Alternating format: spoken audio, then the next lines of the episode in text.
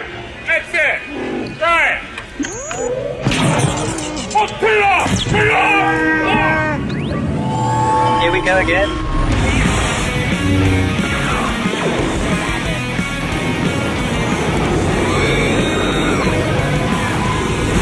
I will finish what you started.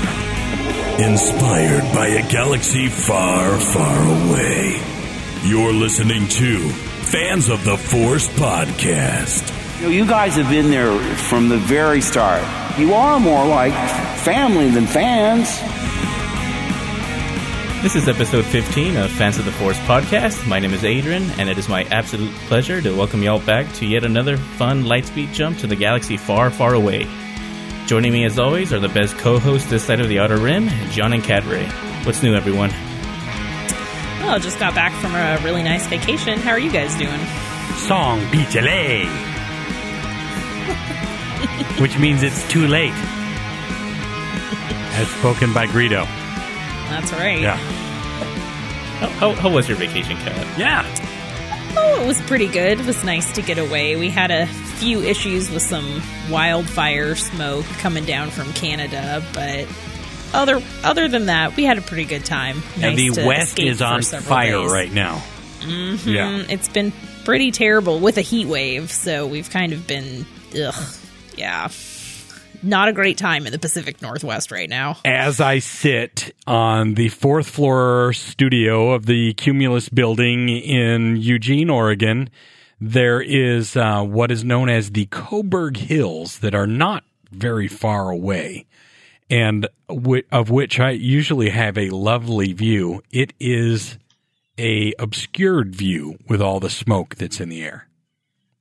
Oh, Yeah. dang. Yeah, it's It's been it's cloudy. it's been pretty terrible. Yeah.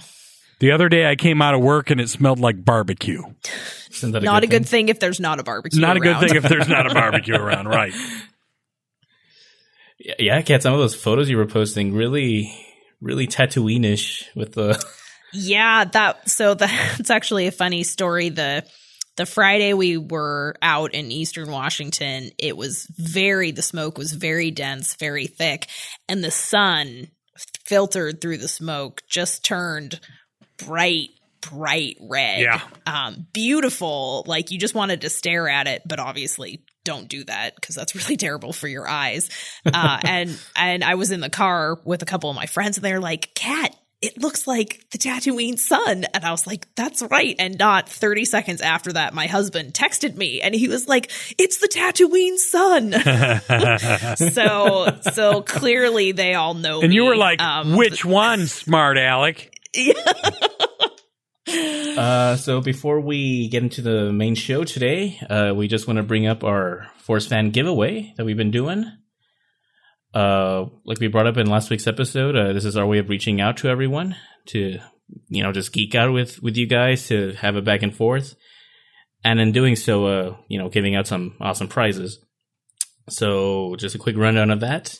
So five Force fans will win a custom Fans of the Force mini poster designed and autographed by artist and illustrator Mitsumasa Overstreet. So really, really talented guy. Our grand prize runner-up will get one of the posters uh, and a digital code for either The Force Awakens or Rogue One. And our grand prize winner will win a poster, a code for one of those movies, an original drawing by John, our very own artist on the show, and the first two issues of the new Star Wars Adventures comics, which are coming out in September.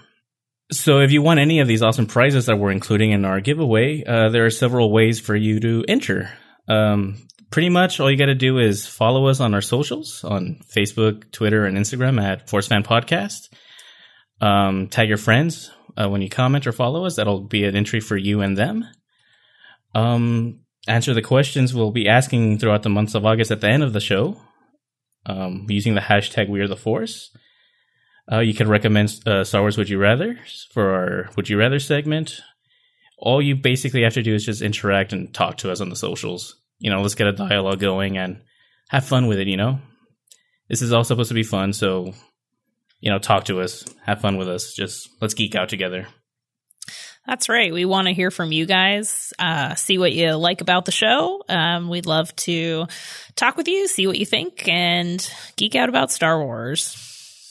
In the meantime, what do we got in store for the show today, John? Well, we've got a pretty good rundown today. We'll start off with our traditional galactic geek out and see what's going on in the world of Star Wars. Then our main topic today is going to focus on the villains of the Star Wars saga and uh, the other films as well. Our, then we're all going to join together and take a quiz to see which Star Wars villain we might be and then wrap things up today with Attack of the Fandom. All right, so I thought maybe this week would kind of be a, a, quiet week for our Galactic Geek Out, but there are a few interesting tidbits. Um, there's a rumor going around that there's a new writer working on the episode 9 script, Jack Thorne, who's a British writer, and he did Harry Potter and the Cursed Child and is also wrote uh, the script for the upcoming film Wonder. So that has not been confirmed, but so you know can't say too much about that other than um, I just think it's kind of interesting, maybe that they're bringing someone else on to help um, Colin Trevorrow with the script for for episode nine. Uh, although, depending on who you ask around the internet, always a dangerous place. Uh, some people are less than happy with that because they didn't really love Harry Potter and the Cursed Child. So, hard to say. I mean, Colin needs all the help he can get. I think. you know, this is this is it's one of those things where you better get it right. You know, this is the the third part in a Star Wars trilogy, which has typically been the one where they wrap things up and make it a bookend, you know. Um, so this has got to be done well. It's got to be perfect, darn near perfect at least. So, although I'm I'm a little surprised on one side, I'm totally not surprised on the other side because it's got to be good. And if it's not quite there, bring in the backups. Let's make it great. I mean, it's not unusual for them to bring in people to help rework right. scripts, yeah. even if after there's been in, what you know the initial treatment. Um, so it's it's not totally unusual. I mean, like I said, it's a rumor at this point, so we'll, I guess we'll see if it's confirmed. Or we may we may never find out. Yeah, I mean, it's you know, like not until the movie comes out. Sure, and and like, well, when Carrie Fisher was a little bit of a script doctor for the prequel trilogy, you know, I don't think she was ever credited for it. No, it's it's been mm. out, but I don't think it was credited in the film. No, although I've heard I've heard conflicting things about whether that's actually true or not. Okay, well, yeah, Like- you ask her and she'll say yes. Yeah. Of course, you can't ask her Well, now, but you go back Yeah. to the old interviews. hmm I guess whether whether George Lucas took any of her uh advice might be another Could a be. different thing. Well, she did have quite the side career uh, in Hollywood Mhm. as a script Oh doctor. yes. Yeah. Mm-hmm. And we know that she did some work with Rian for the episode 8 script. So even even up to the end she was still still dabbling helping in that make some tweaks. Yeah. hmm Well, I'm just kind of hoping that if the rumors are true, I'm I'm glad it's happening this early in the process and not, you know, it, it- it's it's not a band aid. It's not a it's, It's not, not- a damage control. Fire They're- the directors and bring in Ron Howard. Yeah, no kidding. I I definitely agree. If if they're bringing in people now to kind of help start smoothing things out and tighten it up, you know, all the better. Like John said, this is the last. You know, this is the bookend to this trilogy, and it needs to be it needs to be right. And so they need to be really careful and really thoughtful about how they're going to go about doing that. So if they're already working on that, perfect because yeah, we don't want a last minute last minute rewrites, last minute director change, you know, none of that. Could you imagine what a career killer this will be, especially off of Book of Henry? Oh man, Could be Um, if he Okay, doesn't get so- it right. safety not guaranteed. Nice little indie film. I like it. Some people don't. Then Jurassic World, which was pretty divisive too. I like it. I thought it was fun, but I also agree that it's light on character, and a lot of the issues it has with its lady characters. But that's a whole different topic. then Book of Henry. I mean, he he doesn't have the best track record. So something as big as important, not even big, as important as the conclusion of the sequel trilogy, that's gonna make him or break him. It's a good point. You're, Yeah. you're probably right. I mean, Yeah. if if something goes really off the rails, he's he's going to shoulder. Mo- Colin Trevorrow's going to shoulder most of the blame. So, yeah. So fingers crossed. This means good things for for that production. Uh, moving on. Uh, last week, uh, John Boyega made an appearance on Popcorn with Peter Travers, which I've never seen before, and had some words about uh, Carrie Fisher's death and how that's going to be handled in the Last Jedi. Um, which I'll I'll read what he said, uh, and then we can kind of discuss that. He says, "This movie it sends her off in a very amazing, amazing way. She's still kept alive in this franchise. You know that's the beauty of it. She lives forever, in a sense." That's exactly what I was hoping for. Yeah. I mean, it, it's an interesting quote, but like, kind of, you know, there are people on the internet going and articles like, oh, she's going to be alive. And, and quite honestly, this, I feel like this quote doesn't actually He tell never us. says that. in- yeah. Um, this is one of those. Think about it like Obi Wan. You know, from a certain point of view, mhm, what if she's kept alive is the quote, right? What he said. mhm. Like that could be taken so many different ways. Exactly.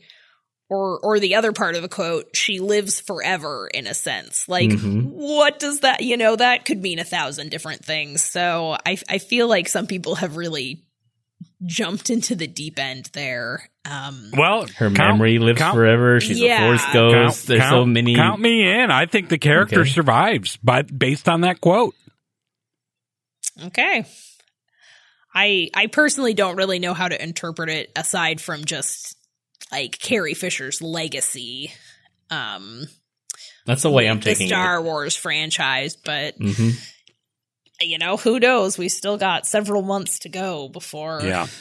December. So, and I'm sure they're probably making that making it so that they are keeping a tight lid on what happens. So, I find it all very vague, and I'm not convinced any which way. It's a smart response to. It's a, it's a smart way to word it. Very very smart. He Yeah. said a lot of things without saying anything. Yeah. All right. So there was also kind of a cool um, announcement last week for a new um, immersive experience that's going to open, I believe, this winter um, at both Disneyland and, well, it's going to be in, um, yeah, downtown Disney. Um, and so uh, called Star Wars Secrets of the Empire, and it's a collaboration between uh, Lucasfilm, ILM times LAB, or I don't know if they go by Lab, whatever, uh, and The Void um, to create a new hyper reality experience. So, Is it going to be there's, called "Shut Up and Take My Money"? That's a subtitle. Okay. Basically, yeah. Star Wars Secrets of the Empire. Shut up and take my money. Right. That's exactly right. um Seriously, at this point, I just I just want to send an email to Lucasfilm or whoever whoever I have to send it to. Just here's my bank account number. Here's my routing. Here's Yeah. my PIN. Here are my credit cards. Just just take it all. Stop playing with me. Let me have it. yeah, so there there was a little on starwars.com, there was a little, you know, um announcement and it said uh it will open to the public at two new Void Experience Centers at Downtown Disney, at Disneyland Resort, and Disney Springs at Walt Disney World Resort beginning this holiday season. Star Wars Secrets of the Empire will allow fans to move freely in an untethered social and multisensory experience, including interactions with friends, fans, and Star Wars characters. Well, this is going to take all day. Hmm Uh, it says at the Void, we combine the magic of illusions, advanced technology, and virtual reality to create fully immersive social experiences that take guests to new worlds. So sounds pretty cool. I'm game. I'm game. Yeah. I want it. Um, I thought, I guess, I thought it was going to be both at on both coasts, but it looks like from this press release that it's only at Walt Disney World. So somebody in Florida, go and tell us how it is. Want to report? Somebody in Florida fly us out. So we Right. test it. Yeah. Stay at your house. Yeah. So, so that was that was kind of a, a little announcement that was made last week that um, I don't know I don't know how much outside press it's gotten. Um, we'll probably see more when it opens and people can actually go and experience it, and we actually start start seeing some reviews. Uh, and then I think both of you guys saw the new promo picture of Carrie Fisher as Princess Ah. General Leia that was Mhm. released this past weekend. yeah. That was really good. She looks very elegant, very noble, beautiful. Gorgeous. Just gorgeous. Did It's guys a really cool dress that she's in, too. did you guys uh, read the article saying that she got her that Leia got her PhD when she was 19? Yes, I, I, I did. That was a blip from a, I think it was a 2004 interview with George Lucas, um, where he's describing Leia's character and uh, says that at 19, you know, she's she's got her PhD. So apparently, We know Parent- who the smart twin is. Mhm. yes, yeah. oh, poor Luke. Not the dirt Uh, farmer. Not the dirt farmer. So yeah. Dang. But I, I guess if one of them was going to have their PhD at 19, I mean, Leia did have a lot more opportunities than Luke did. so, to be fair, Well, you don't you don't know. He could have he could have applied for that dirt farmer scholarship. If True. he wanted to. True, yeah. He did There's want to scholarships for go. He was trying to go to the academy. Mm-hmm. except Uncle Owen wouldn't let him. Right. Oh yeah, that's true. So, in any case, yeah, I did see that blip about Leia and the PhD. Uh, Yeah, I'm glad you brought it up because I didn't see it.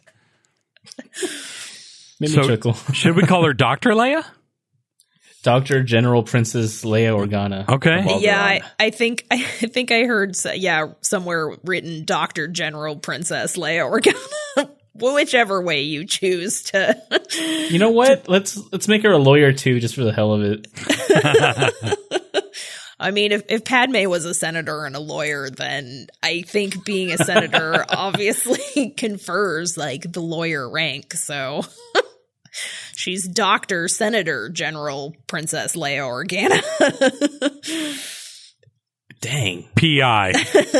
PI. because why not? I thought Danny on Game of Thrones had a long name. All right. yeah, no kidding. Yeah.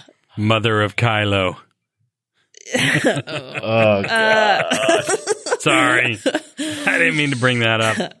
womp womp. But Total speaking Debbie of Downer. that, yeah. But speaking of Kylo, uh, that can kind of roll us into our main segment of the week, um, talking about the villains of Star Wars.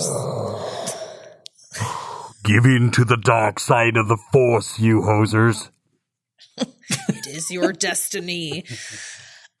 you hosters.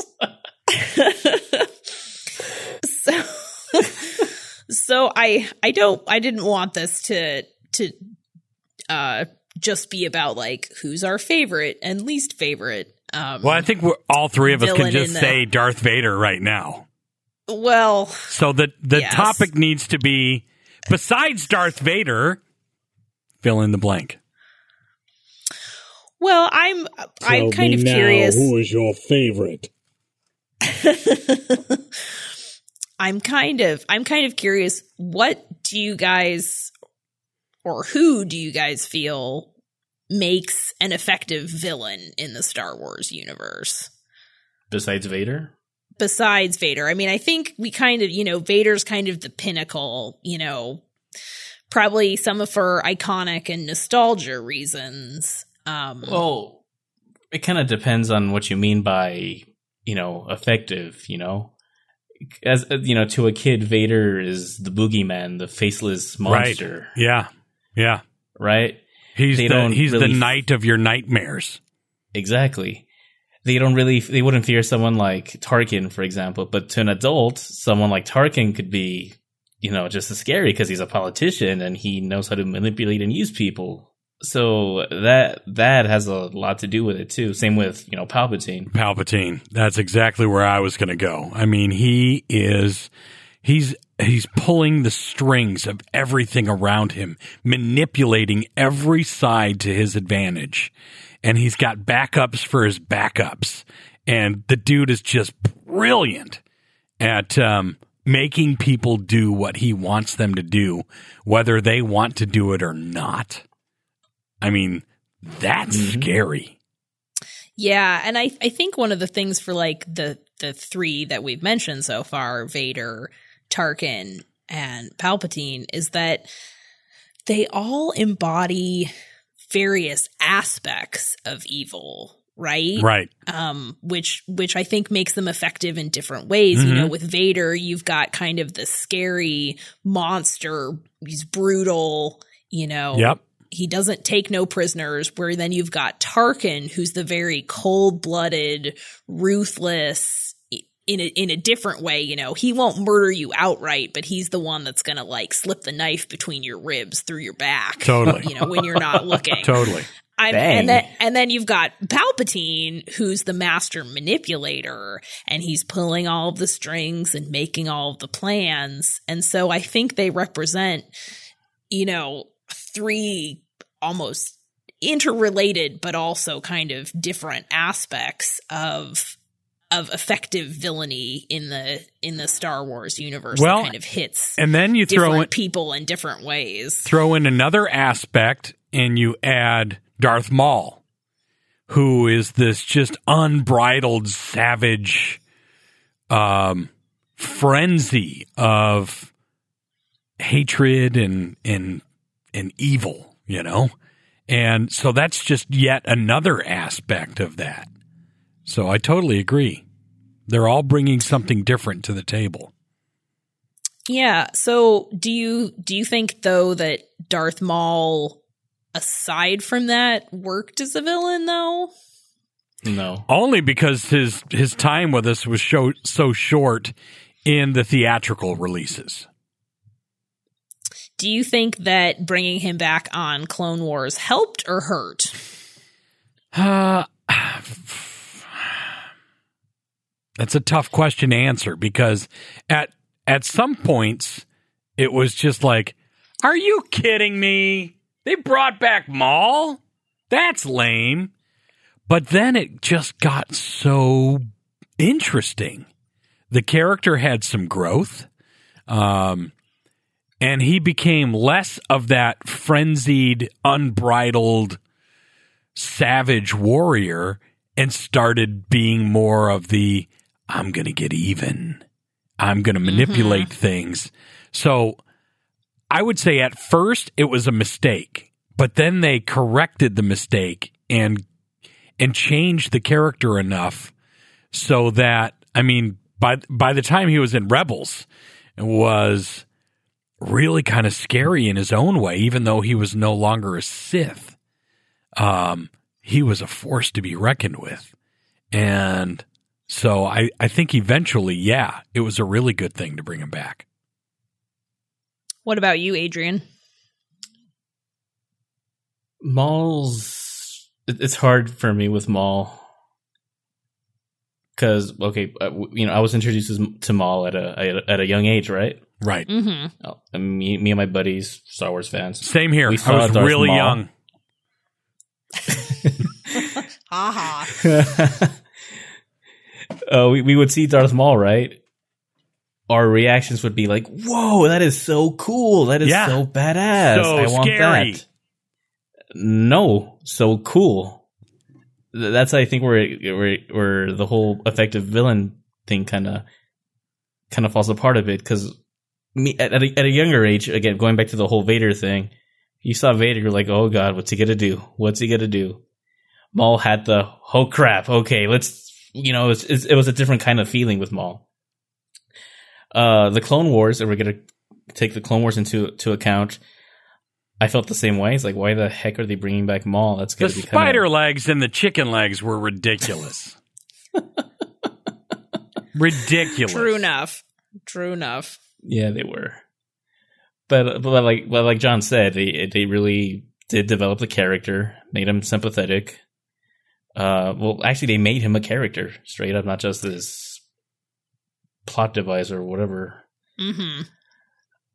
um and made for some of my favorite clone wars episodes uh but i i i don't think i really started really appreciating maul really appreciating him until he got into rebels Yeah. where like, like what john agree. said he w- he wasn't a sith anymore he was his own thing he was his Mm-hmm. i'm just So I'm for doing my own thing For Um, me, it was when he was taking over uh, the Mandalorians in Rebels. Mhm. That's Okay. when I was like, oh, okay. Darth Maul is for real. wait in rebels Not in Rebels. No, in, in- the Clone in Wars. Clone Wars. I'm Clone sorry. Wars. Yeah. In Clone Wars. yeah that, that was really cool the, the only thing that i really remember from that though is when he kills uh, the duchess Mhm. that's the oh crap moment from the Right. whole thing for Right. me But even leading up to that, he was in power and Mhm. and Mhm. everybody felt it. And he was somebody to be feared and respected. And I mean, that was the moment like and then that that moment where he kills the duchess was just like uh, just This is a kid the show. This is a kid the- show. This is a the kid show. the arrow into the bullseye. You know what I mean? Yeah. And it's like, okay, Maul's legit at this point. He's no longer chicken legs Maul. Okay, I, I got a question for you guys now. Yeah. Giving him a brother, did that help or no? Go ahead, Kat. I have my feelings. um gosh you know i i don't think it hurt so i have i have a lot of mixed feelings on maul um he looked really cool in all the promos for episode one and then i felt that they really wasted the character and he wasn't actually quite honestly much of a character No.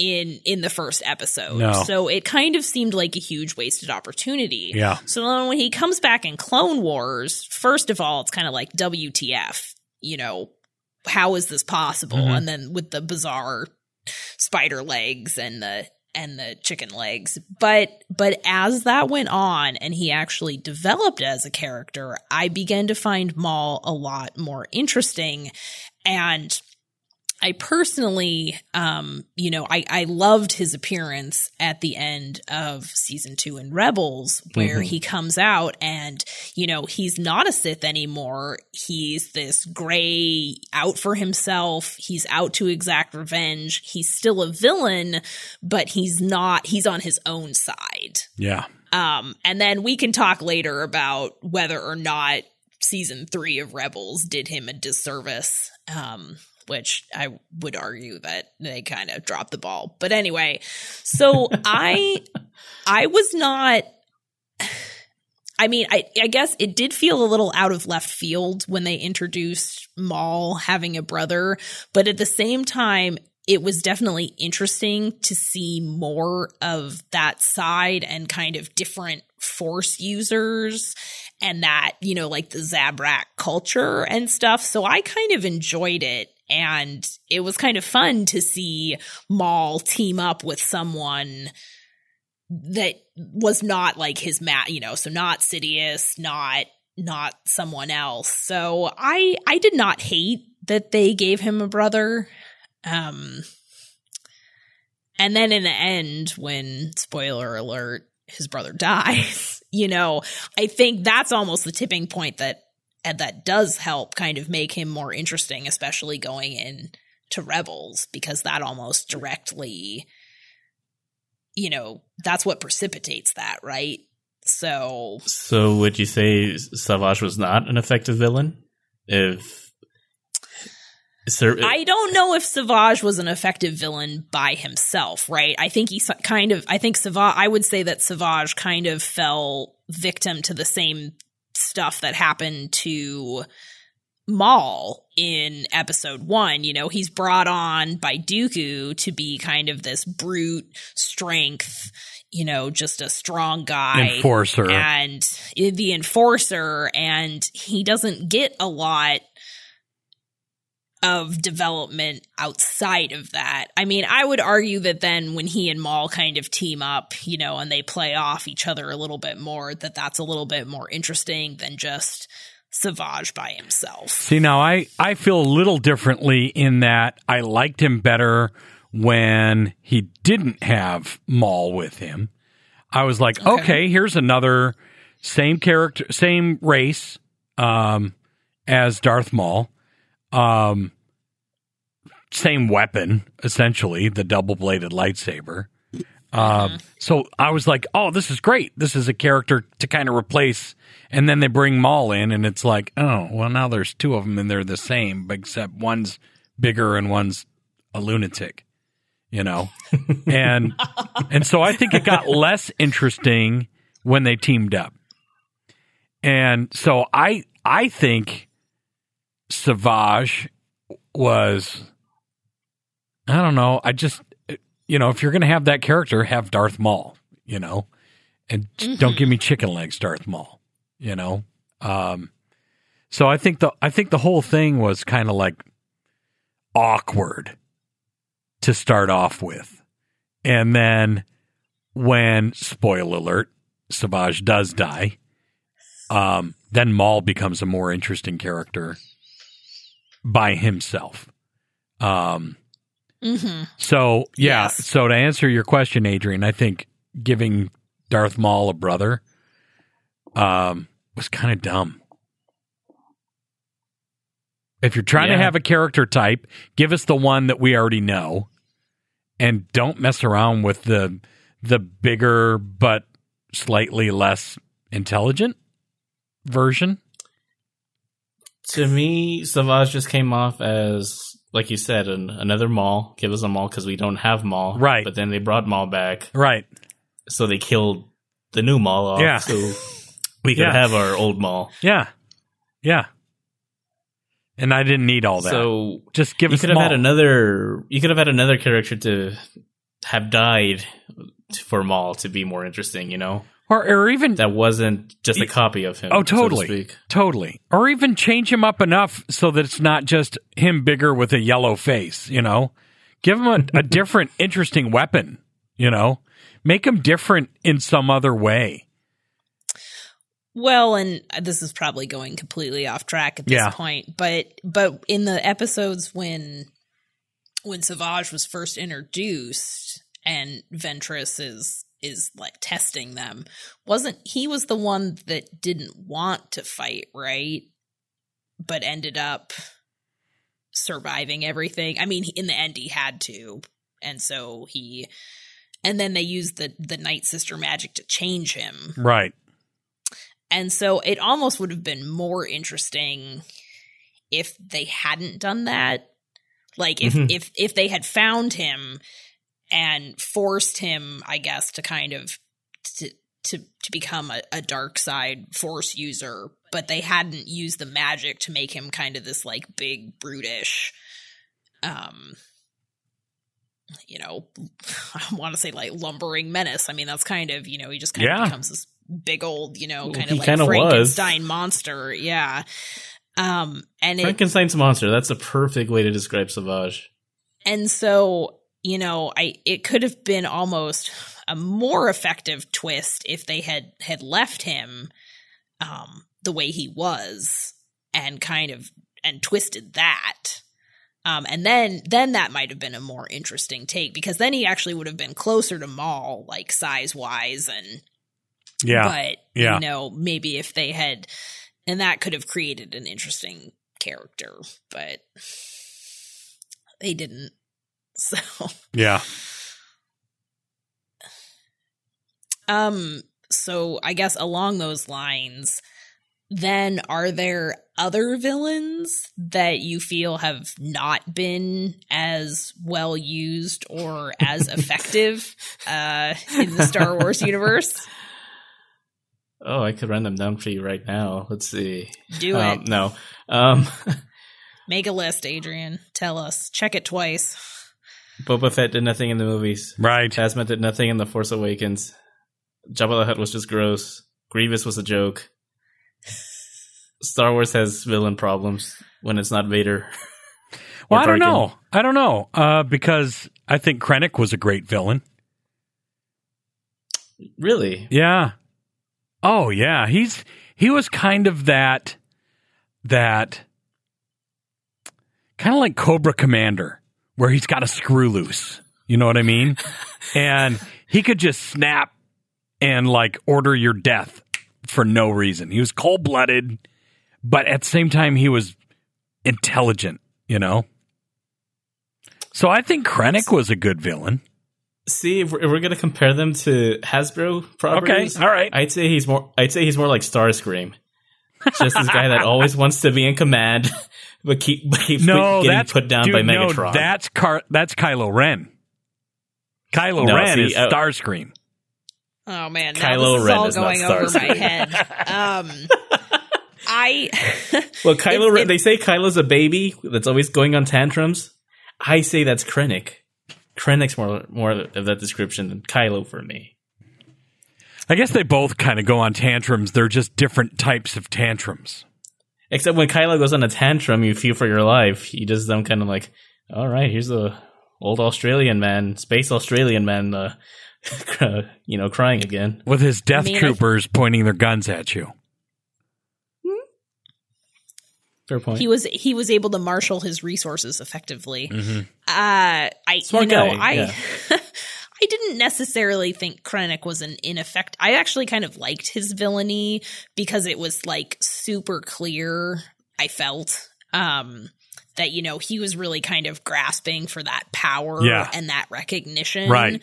which made and he was you know clearly he knew what he wanted and he was going to go after that you know he didn't have a lot of success in the end and it spectacularly backfired on him but or fired on him. or fired on him I see what you did there.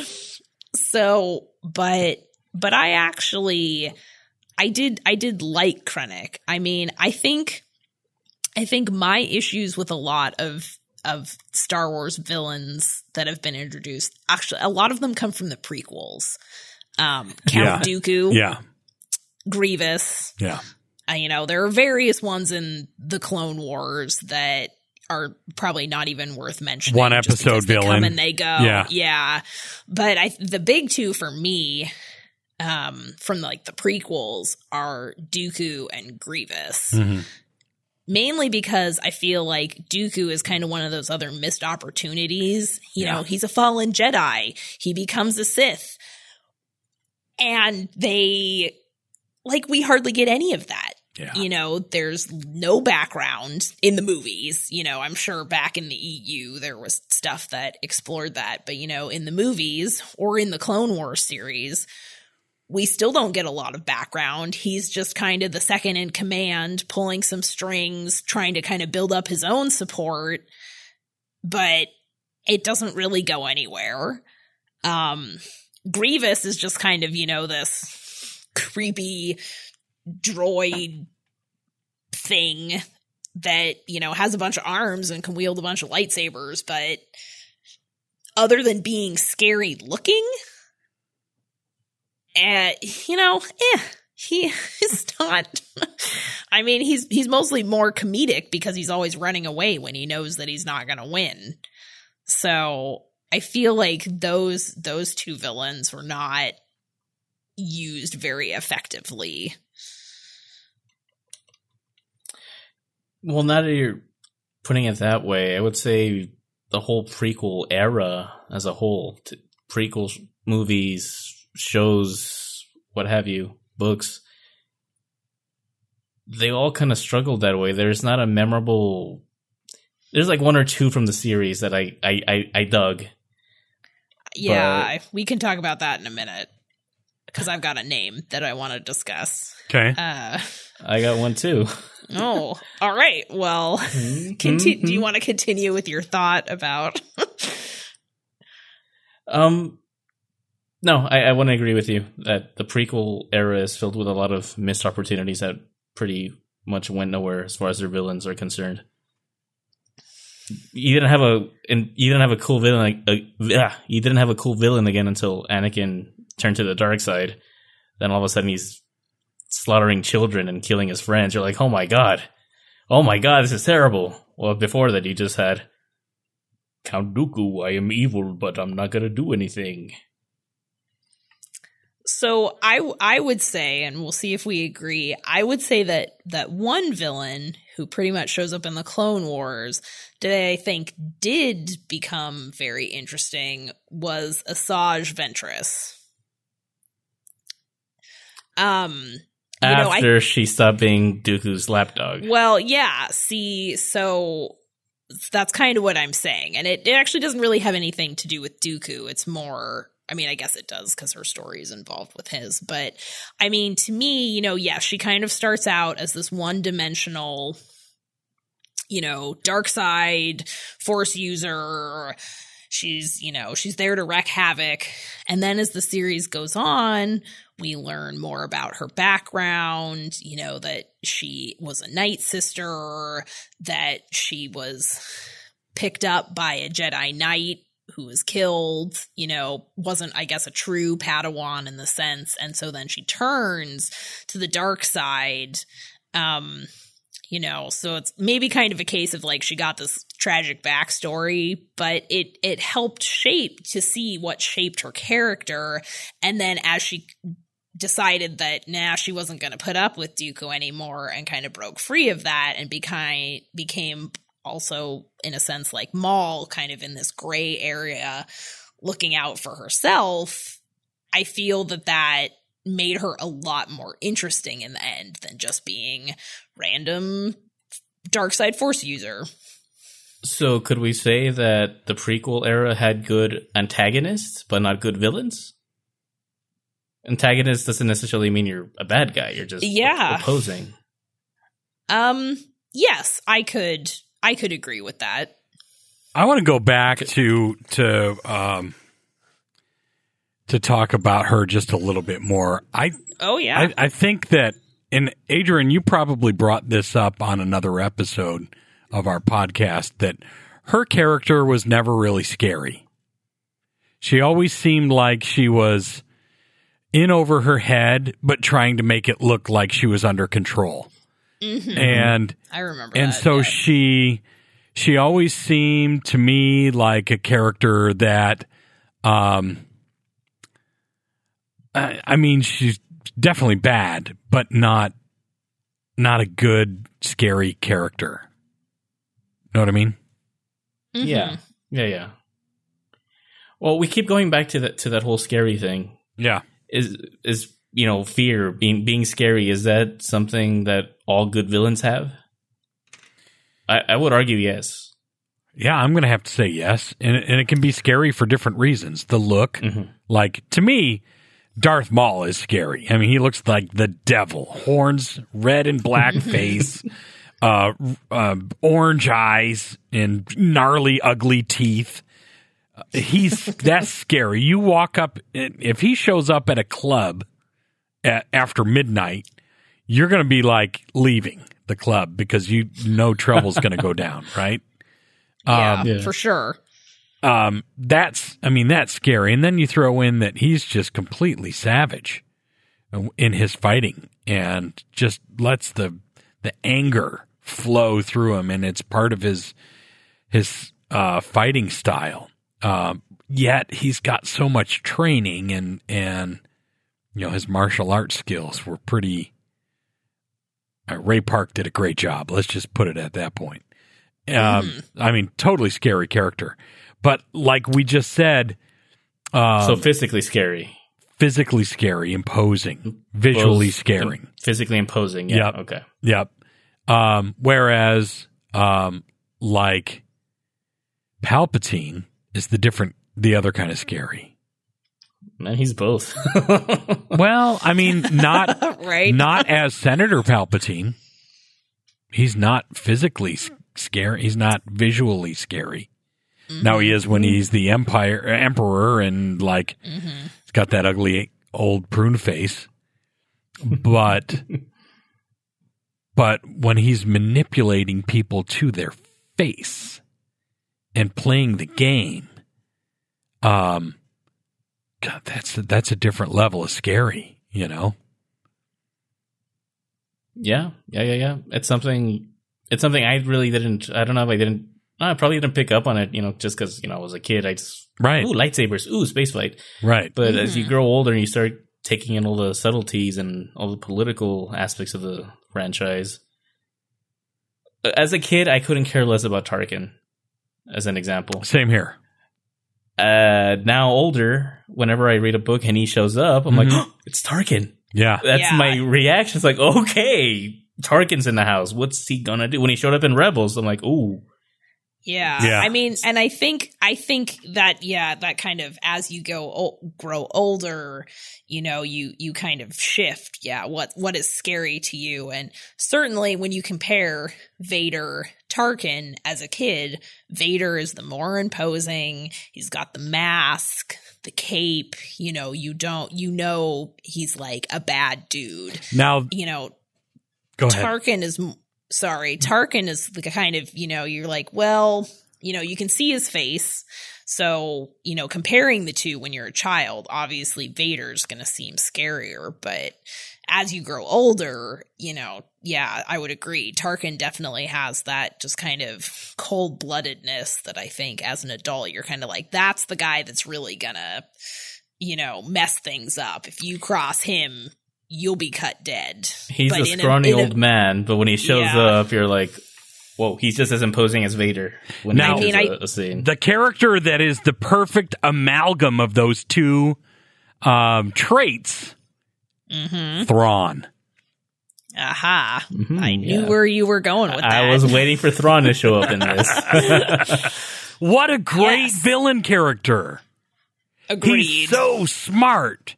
And uh and he's uh, I mean, we saw what he did in Rebels with those training droids. He obviously can Mm-hmm. fight.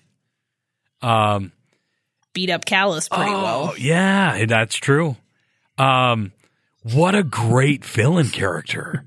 and that's what that series needed so much. yeah, yeah. The Inquisitors. The are really- Inquisitors were not that. The You know sister, they would get the getaway sister from was them. a cool female villain, though. Which we have Sister? only seen if yeah, which we have only seen a few of um throughout the kind of Star Wars properties. So Yeah, yeah, and she was she was very ruthless hmm and and smart. yeah, um so scary in that combination of you know she had the the physical you know force abilities but then also just kind of that very cold-blooded smart ruthless killer Without a doubt. behavior that made her that deadly combination Mhm. Adrian, I'm I'm curious. So then, so so my my villain from the Clone Wars that I liked as time went on was Asajj. Who Okay. who were you thinking of? Um, I, I also wanted to bring up Asajj hmm for the same reasons. I think we even touched upon her a bit uh, in a previous episode. Yeah. But I think like an actual holy crap did this guy just do this type of villain in Clone Wars? The only time I ever felt besides Maul was really effective was uh General Krill. I'm glad you Oh, brought up Krill because I've been trying to God, remember his how- name. How could I forget that? Yeah. I'm That guy myself. was twisted. Yeah. Yeah. Yes, and and that is actually so contrast Krell with Dooku. Two guys who started out they were Jedi and then they both fell to the dark side and yet Krell is so much more effectively used than Dooku and it's much creepier and much more insidious and much more awful to watch. And maybe because we don't Uh-huh. see it as much with Dooku on screen and he kind of remains this character, but like Krell, like you, oh, oh, I have, I have like chills just thinking about Krell. Like Krell, Krill is what Dooku should have been. yes, I would agree with that. And he, yes, good choice, Adrian. Yeah, Good totally. choice. totally good choice. Good pull. I mean, I, I didn't like him. I remember first when I was, was ah, was first seeing that arc, I didn't really like him. But when he turned the clones on each other, I was like, "Whoa, whoa! That was that, well played. That was masterful. Yeah. You are a true bastard. yeah. I want to see what we're gonna do with you. I um, I knew we weren't gonna see him in the movies or anything like that. So, Right. uh, but I would say I would argue that Krill is arguably the most effective villain out of the animated canon in Star Wars. hmm That that's a yeah, that's a really good choice because it, it definitely starts out, you know, he's supposedly one of the good guys, Mhm. but you know, you kind of you don't really like him, you know, cuz he's kind of a jerk. And then it just becomes this, you know, like kind of full on where the viewer sees like, oh, I, you know, this can only this isn't good. And the you know, but like the the clones are only just starting to catch on that something is perhaps seriously wrong. And then it yeah like you said it all just goes to hell. Um really horribly sadly but also really like well done and Also- want to like scream at your tv Krill is also a, good example of what I would have liked Anakin to become uh, in the prequels instead of what we got. mm-hmm. I think Yeah. that would have been a much more effective use of Anakin, and in retrospect, mm-hmm um, I remember back in the day, my friends and I were, we were you know, a couple of little fourth graders. What do we know? But we were all thinking that Anakin was going to turn to the dark side in episode two. This was episode two was right around the corner, and we thought, yeah, yeah, he's going to be Darth Vader in this one now. Obviously, that didn't happen. Right. And, you know, again, that's the story, whatever. But thinking back, how cool would that have been if Anakin did fall in episode two, but he doesn't become, you know, the imposing Vader we all know and love until the end of episode three. So you would have had this dark side Jedi for a while as part of the order. Krell, Krell is a lot of is Dooku is Anakin. It's a, Krell is an answer to a lot of missed opportunities for me, and I'm sad that we didn't get that kind of twistedness again from from Star Wars. I'm, uh, arguably until I guess the Force Awakens, but Yeah, I mean that that definitely if they had decided to go that route with Anakin and I mean, I don't necessarily want to I mean like I feel like An- discussing Anakin's fall could be its own episode. Um you know, and and how how well that story did play out or what we wanted, but yeah, Krell Krell is a great villain and definitely um I agree. It could have it could have been very if they had done something similar to that for for Anakin could have been very powerful. What So about? then- mm, go ahead. no, you you go first. I was going to just bring up Jango Fett. Thoughts about Jango Fett?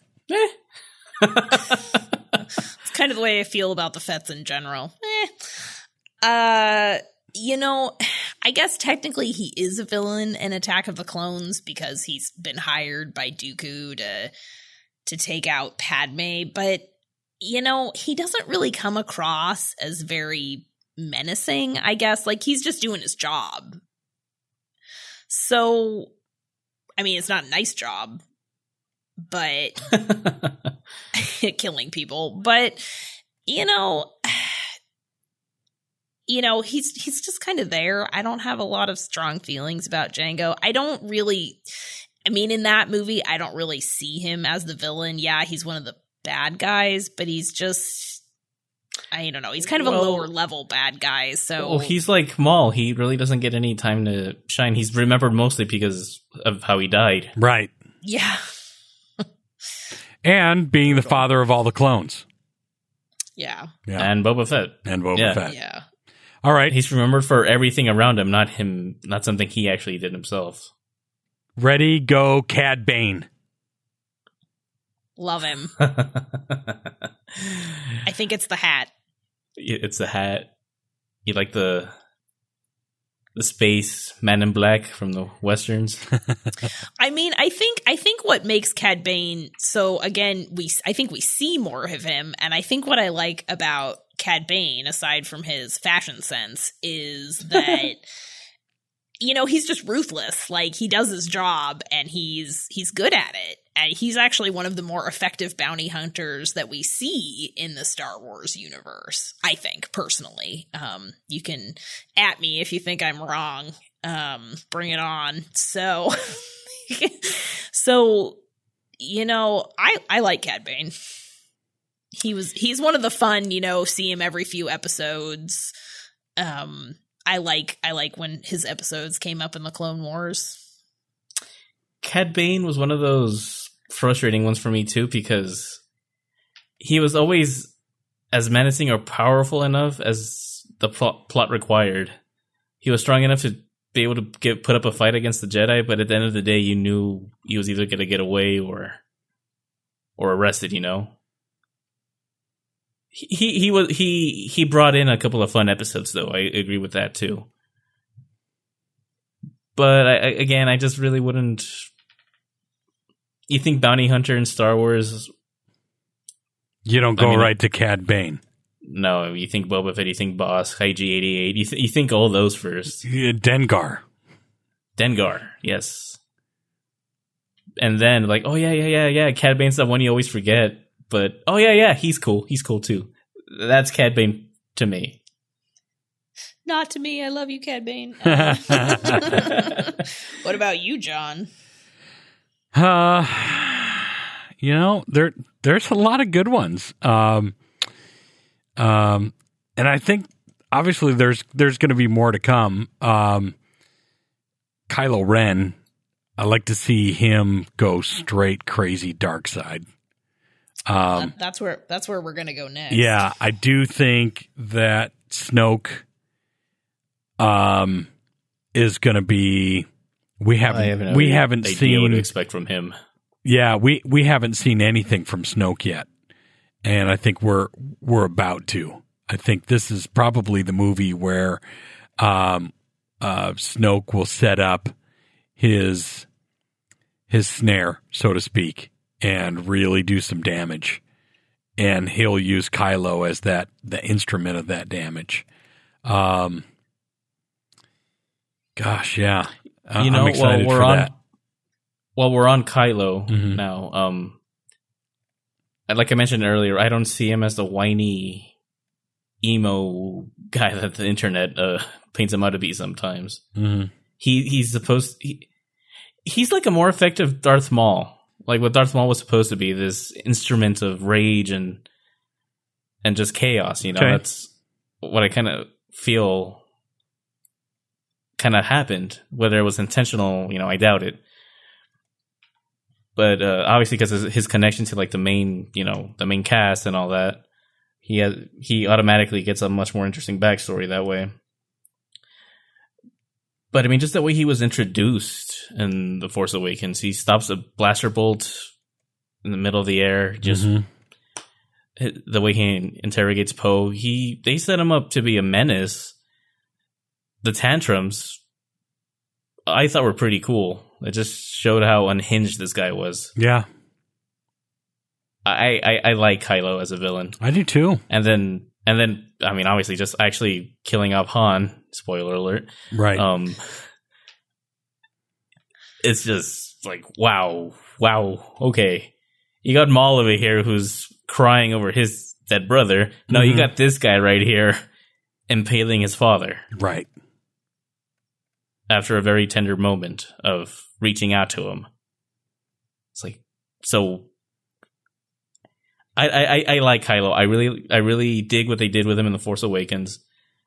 I could see why other people might not like him right off the bat, but I have a feeling that they're just gonna take that and really grow on it. I in think the Last Jedi. I think Kylo has the potential to be the next Admiral Trench. I don't know if that's a good thing or a bad thing. That was a total joke. I was like, Okay. wait, Total no, why? gluck, gluck, gluck, gluck, gluck, gluck. yeah, exactly. Exactly. Um, And yeah, another God, no. another unscary Unkar Plutt, another unscary villain. Um, I wouldn't even call him a villain. He was just a scumbag. yeah, yeah, that's true. He's a villainous scumbag. Yeah, Yeah. Well, quarter portion my hiney. Poggle the Lesser is is also Puggle the Lesser. and not a very scary bad guy. I Um, mean, well, for I mean, going on that example, the Trade Federation. yeah, yeah, I was technically, you know, Nute Gunray. villains. Ugh. The Geonosians Rune are better Haako. villains than the Neimoidians. Yeah, not At, le- scary. at least the Geonosians, at least the Geonosians have those crazy brain worms that turn into a zombie. at least yeah. at least at least Wat Tambor had that cool metal f- stuff going on his face. Oh my goodness. Oh, Star Wars. Yeah. Uh, Yeah, um. Hondo Ohnaka, villain or not He's villain? not a villain. No, he is not a villain. He he's what I he's like that like you know lawful or not lawful neutral or Okay. neutral chaos chaotic neutral or something that right. that's Hondo Okay. Ohnaka if you I- know I like totally get putting him on those I totally get it. because he's not like he does some shady stuff that you're side eyeing him for like really Hondo that's what you're gonna do but he's out for himself he's not out to you know kill other people unless they're trying to like steal from him. Yeah, um but you know he's not he's not going around assassinating people or trying to plot wars or you know he wants money you know and He's, he's gonna he's gonna steal it and he's gonna hoard it because he's a pirate and he's gonna do some bad things but he's not i guess his machinations to me fall short of making him a true villain like he's out for himself He's a selfish guy, but he's Yeah. not a malicious person. He does try to avoid conflict when possible, both for his own sake, but also it's like, why do we need to start killing? That's no one wins that way. It's all about winning with him, and no one wins if the blasters start going off. mm-hmm I wouldn't say he's a villain.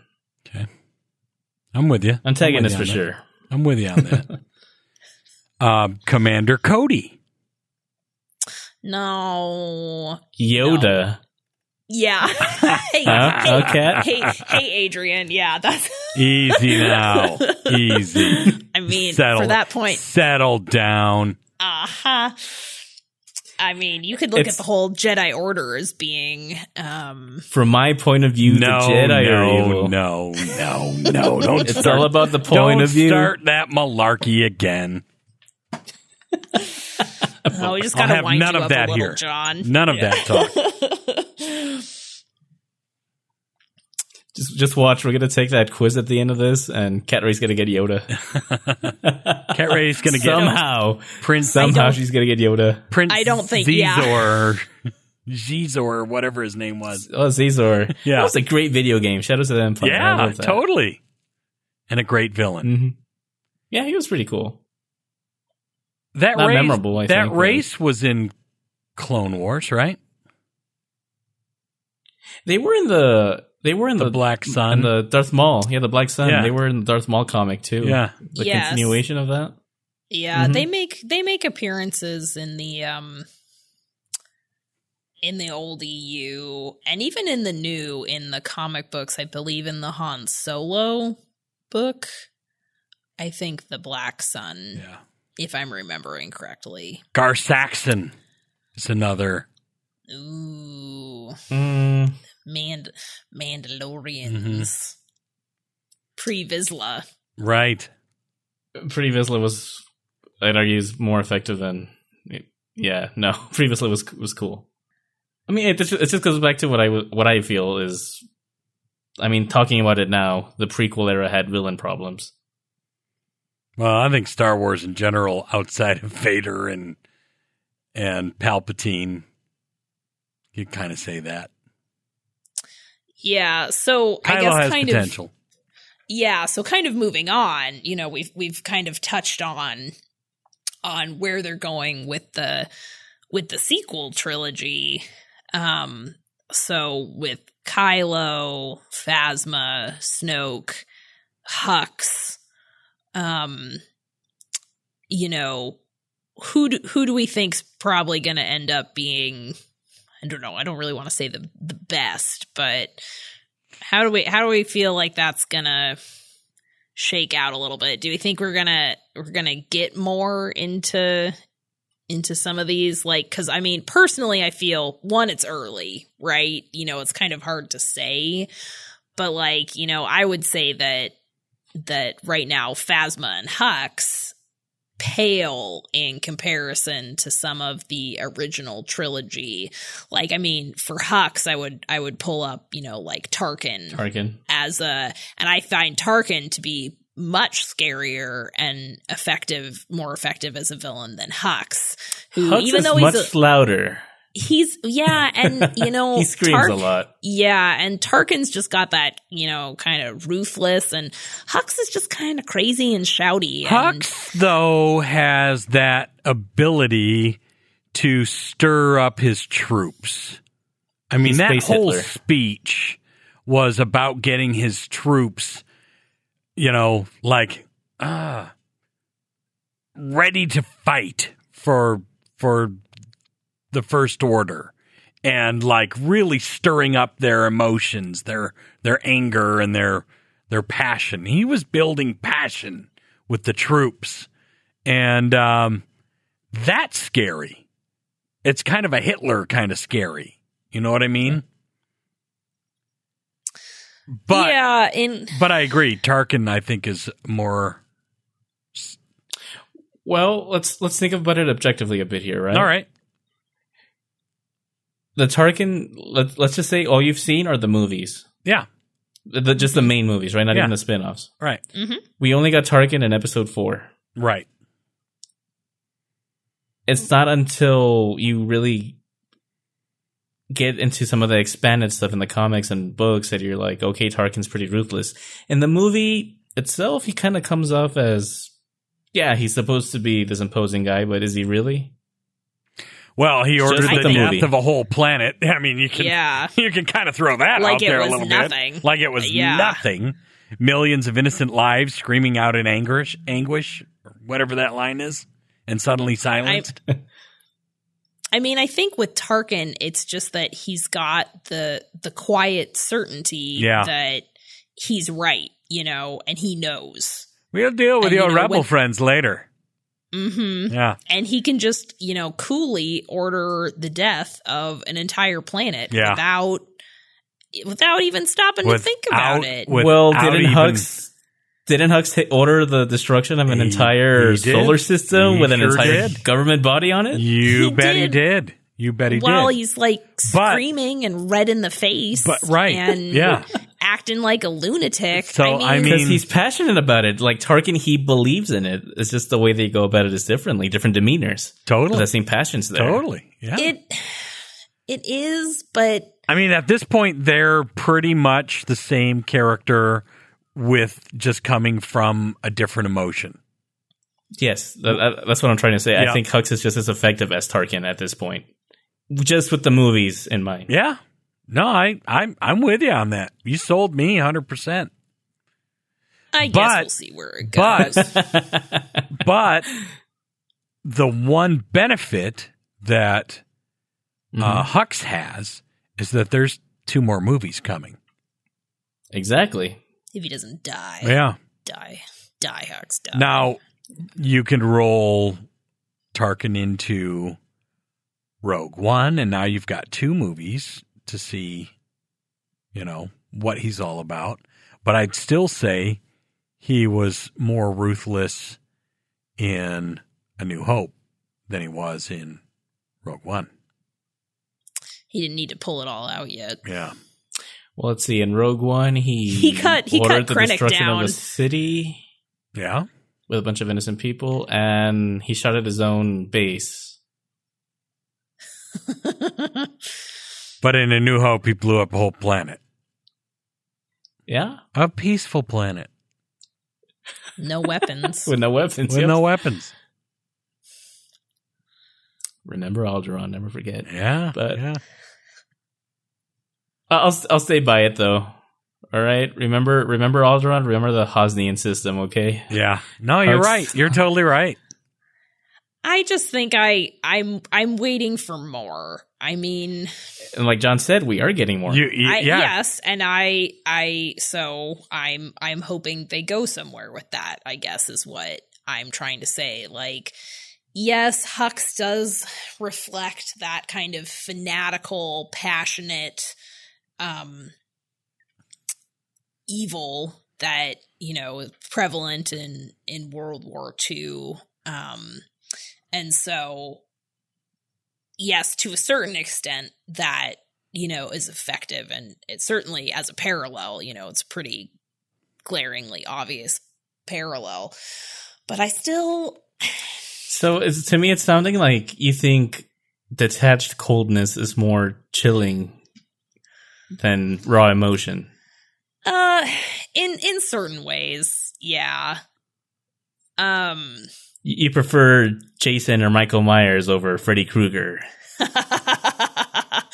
uh, maybe I would if I had seen any of those movies. Oh no Um, way! Come on, come on! You're an '80s child, please. You haven't seen any of those movies? No. Wow. Sean Boy, what are we gonna do with her, man?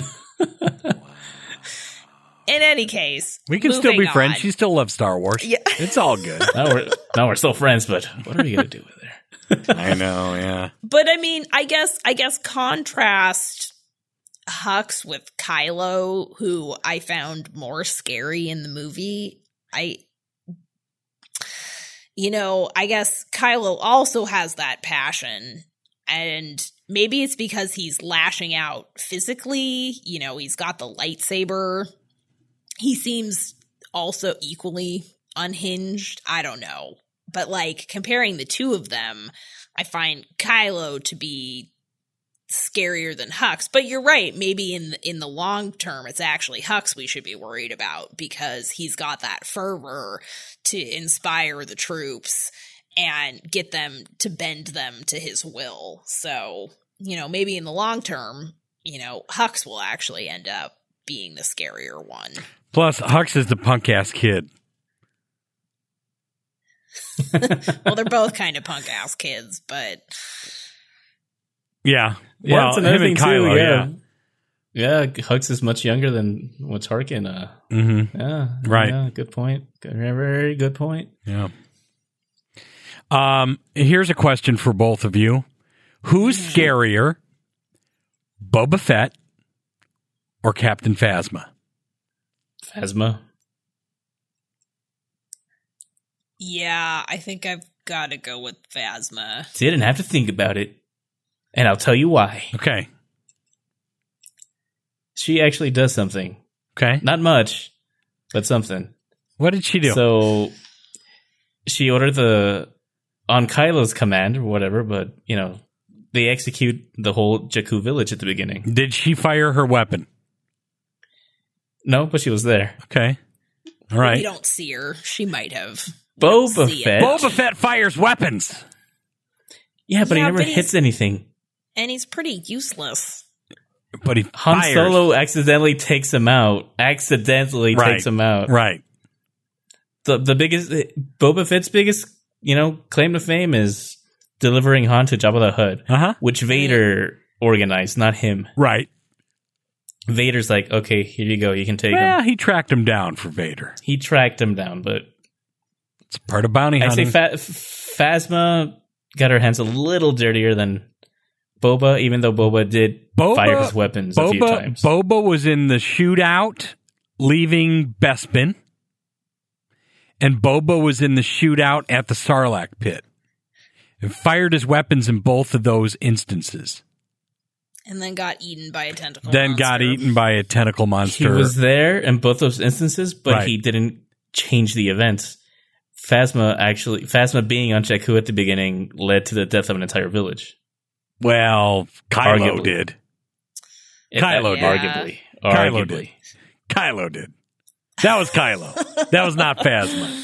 Kylo was going to have it done whether Phasma was there or not. Yeah, I think we need to see more from Phasma. I think And then she and gets dumped in a garbage really chute. cool. Uh, Yeah, which we also don't see, and escapes, which we also don't see. Right. So, you know, I think I think that's definitely a, a dropped opportunity. Yeah. in that in that aspect and so i'm hoping in the next movies uh in in the last jedi and and episode 9 that we see these villains explored a little bit more. Cuz i i honestly i feel like it's hard to make judgment calls like oh snoke is the mysterious overlord kind of like the emperor.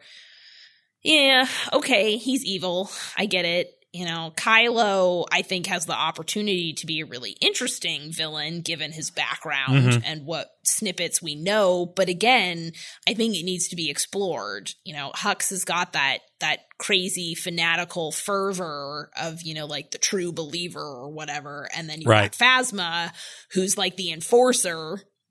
Again, I guess kind of like almost like Maul, except I don't think we see quite as much rage. Um, but I I just I would say that you know we've only had one movie, and I don't think any of them have really been explored enough at this point hmm for me to make kind of hard judgments. I mean, I can say, well, yeah, I don't really like them, but that's because like their character is evil. Like I don't really like Hux. Maybe he'll, as a villain, he'll grow on me. Um, I mean, I don't really like Kylo either, but I think he, as a villain, is more interesting. So, Well, okay. Well, think of it this way, though. Uh, to go, going back to John's original question, right?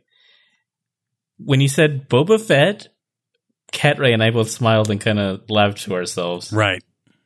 That was our initial reaction to Boba Fett the moment he said his name. Then when he said Phasma, she just straight up darted out of my mouth like, "Yeah, Phasma."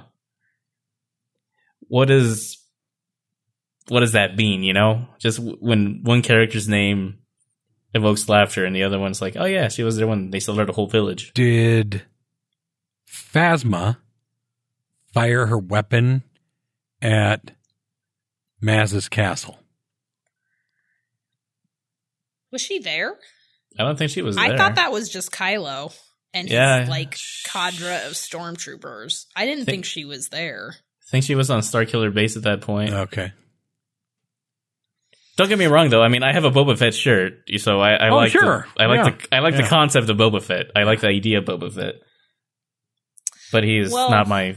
But outside of Yeah. the holiday special, nothing to write home about. I mean, and I think I Dude think rode a dinosaur. is- I'm just saying. He did. He did. That was pretty cool.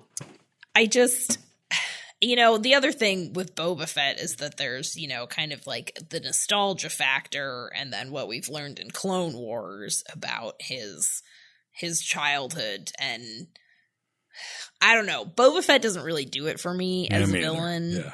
I mean, again, I think it's kind of a missed opportunity. Like it. There was an opportunity there to kind of make him like the ruthless ho- bounty hunter. Absolutely. You know, you know, someone someone like Cad Bane, except with a cape. Um, you know, smart, capable, ruthless bounty hunter. But even with like his tragic backstory, he just I don't know. For some reason it just doesn't coalesce into a very effective villain. And It's just knowing For how he goes out. He goes out like a punk, and he just can't take him seriously. maybe and maybe that's part of it is that I think that's a lot of it. You trying talk, to about, you talk about nostalgia, right? Like old school, young childhood feelings. That's where it stems from. You laugh when he dies, so now you, whenever he shows up again, you laugh. You have that same feeling, that nostalgia feeling. The Sarlacc burps. wasn't wasn't that a special edition uh edition? It happened though. Yeah. Doesn't help. Doesn't help poor Boba No. Fett. The Sarlacc passed a gas bubble Right. after it ate Boba Fett. Right. Must be the cloth parts of the armor. Yeah. All right. Well, do you do either of you guys have any final thoughts on anything Well- about about villains in the Star Wars universe? Well, I'm just going to circle back to the very beginning statement. Darth Vader Darth Vader is you. the all-time scariest villain in cinematic history. Um, Even with his dad jokes? y- even with the dad Especially with his jokes. dad jokes. Yeah, yeah. Um, No, I, I wanted to go back uh, to the beginning too to bring it back full circle. yeah, Vader, even at his worst, is incredibly effective. yep. I mean, you, we uh, let's break it down a bit here, right? Uh, But like I said earlier, as a kid, he's the boogeyman to you. This, Mhm. this huge faceless man. What's underneath the mask? Oh my god, he's choking the guy without even touching him. Oh no, he broke that guy's neck because he was touching him. You know, he's just this this menace. hmm Empire Strikes Back builds on that. He's actually killing a lot of his subordinates, these high-ranking members Yeah. of the Empire, but they're high-ranking, but to him, they're just you know whatever. Oh, you, Fodder. they're fodder. You, you screwed up our plan.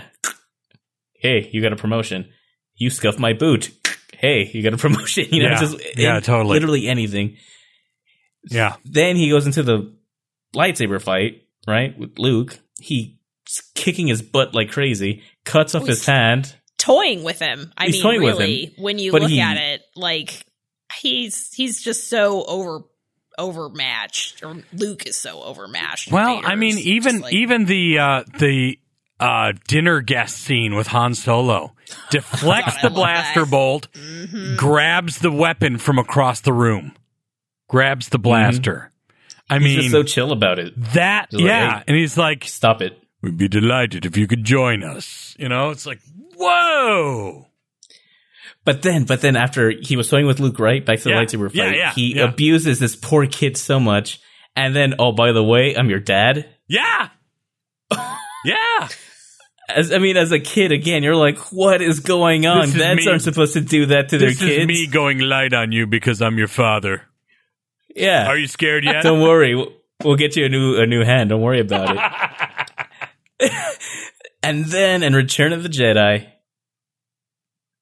you know, it's the same thing. He's still he hasn't really changed. We know he has this relationship with Luke, and he's still trying. It, it- there's there's a conflict there now, obviously, with you know his loyalty to the Emperor and the love for Right. his son. yes. Mm-hmm. So we're, so we start getting a little humanization with the monster.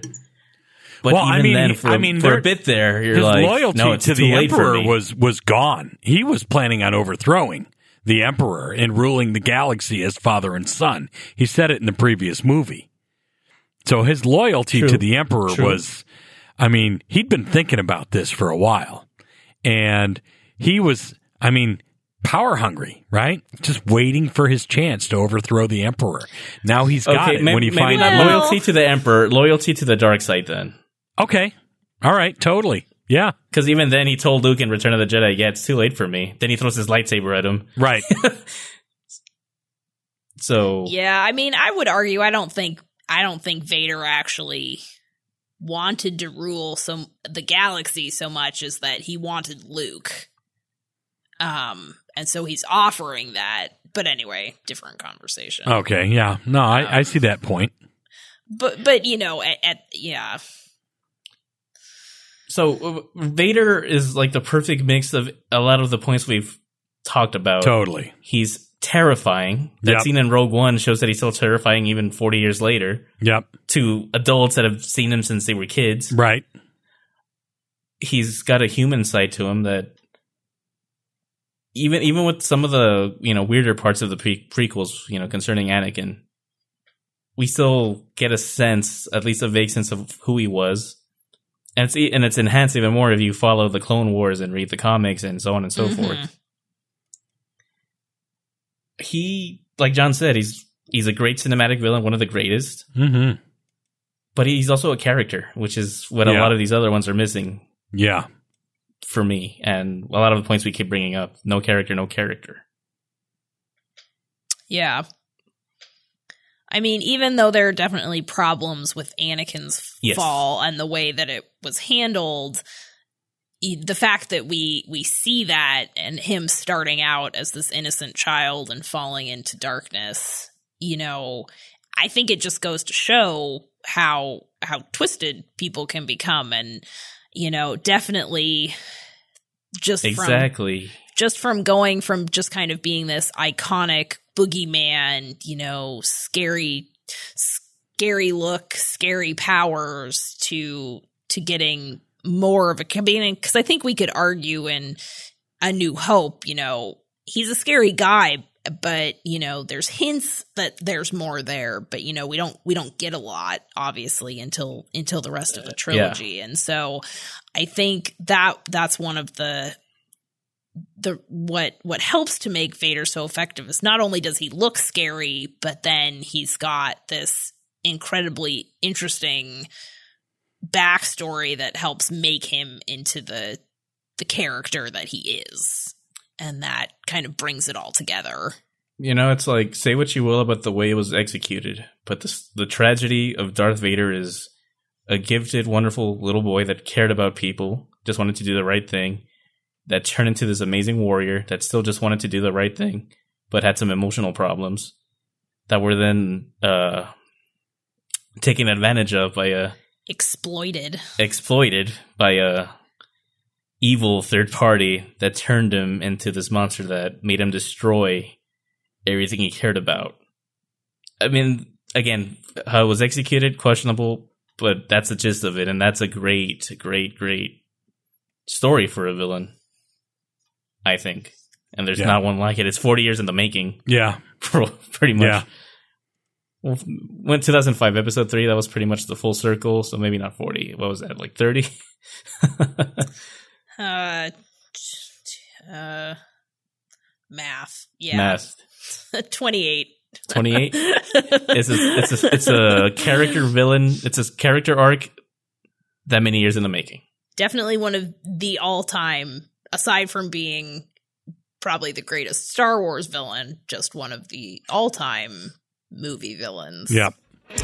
All right. So are we are we ready for our quiz then? Let's do. Uh, let's take the quiz. I'm pulling out my uh, my trusty iPhone here, and we are going to begin the quiz from Zimbio.com.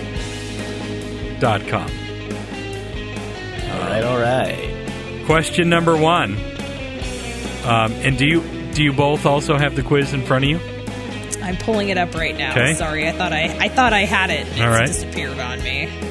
So wait, wait, wait, wait, wait, wait, wait. Where is it? Where is it? Is it- There it is. Adrian. Hold on. Pulling it up as well. Okay. Now, are we actually giving our answers? Let's give our or- answers for each question. we'll we'll go in turn, and then at the end, we'll all um, I kind of want to keep it anonymous. take turns on Come on. on who, which villain, which Star Wars villain we all are.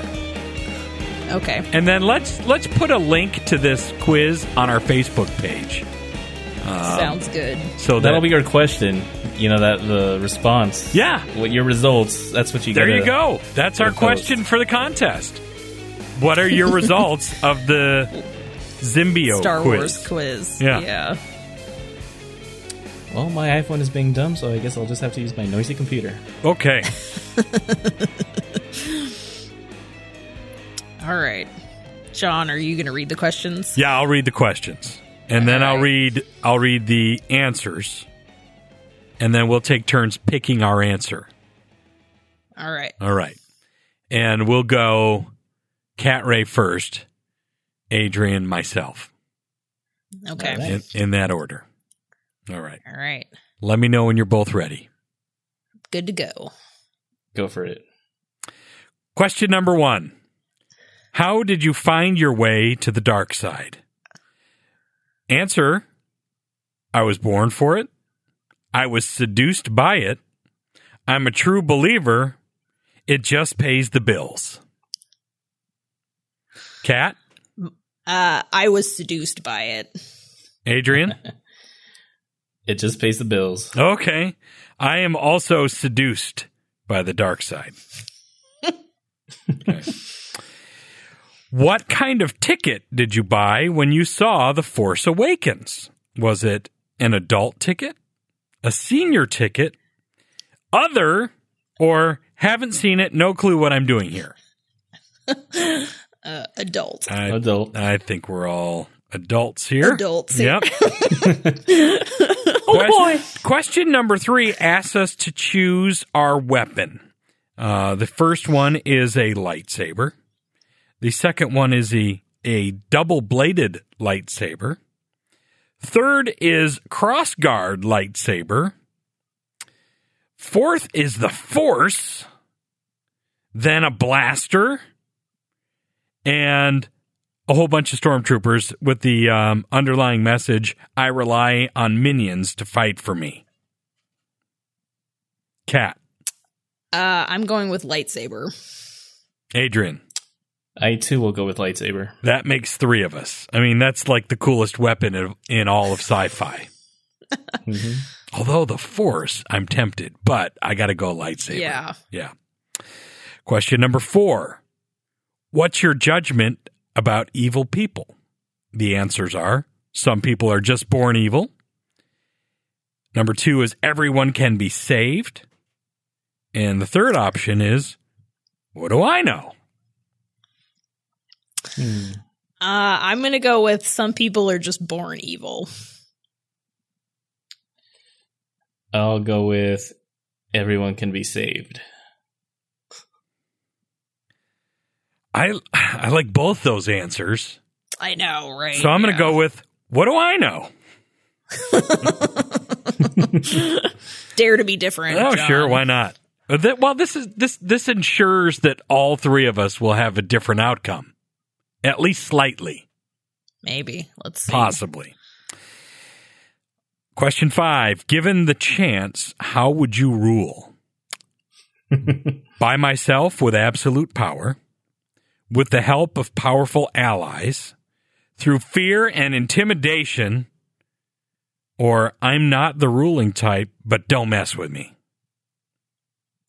I'm going with through fear and intimidation. Whoa! Okay, then. I'll go with I'm not the ruling type, but don't mess with me. And um, to paraphrase the Beatles, I get by with a little help from my powerful allies.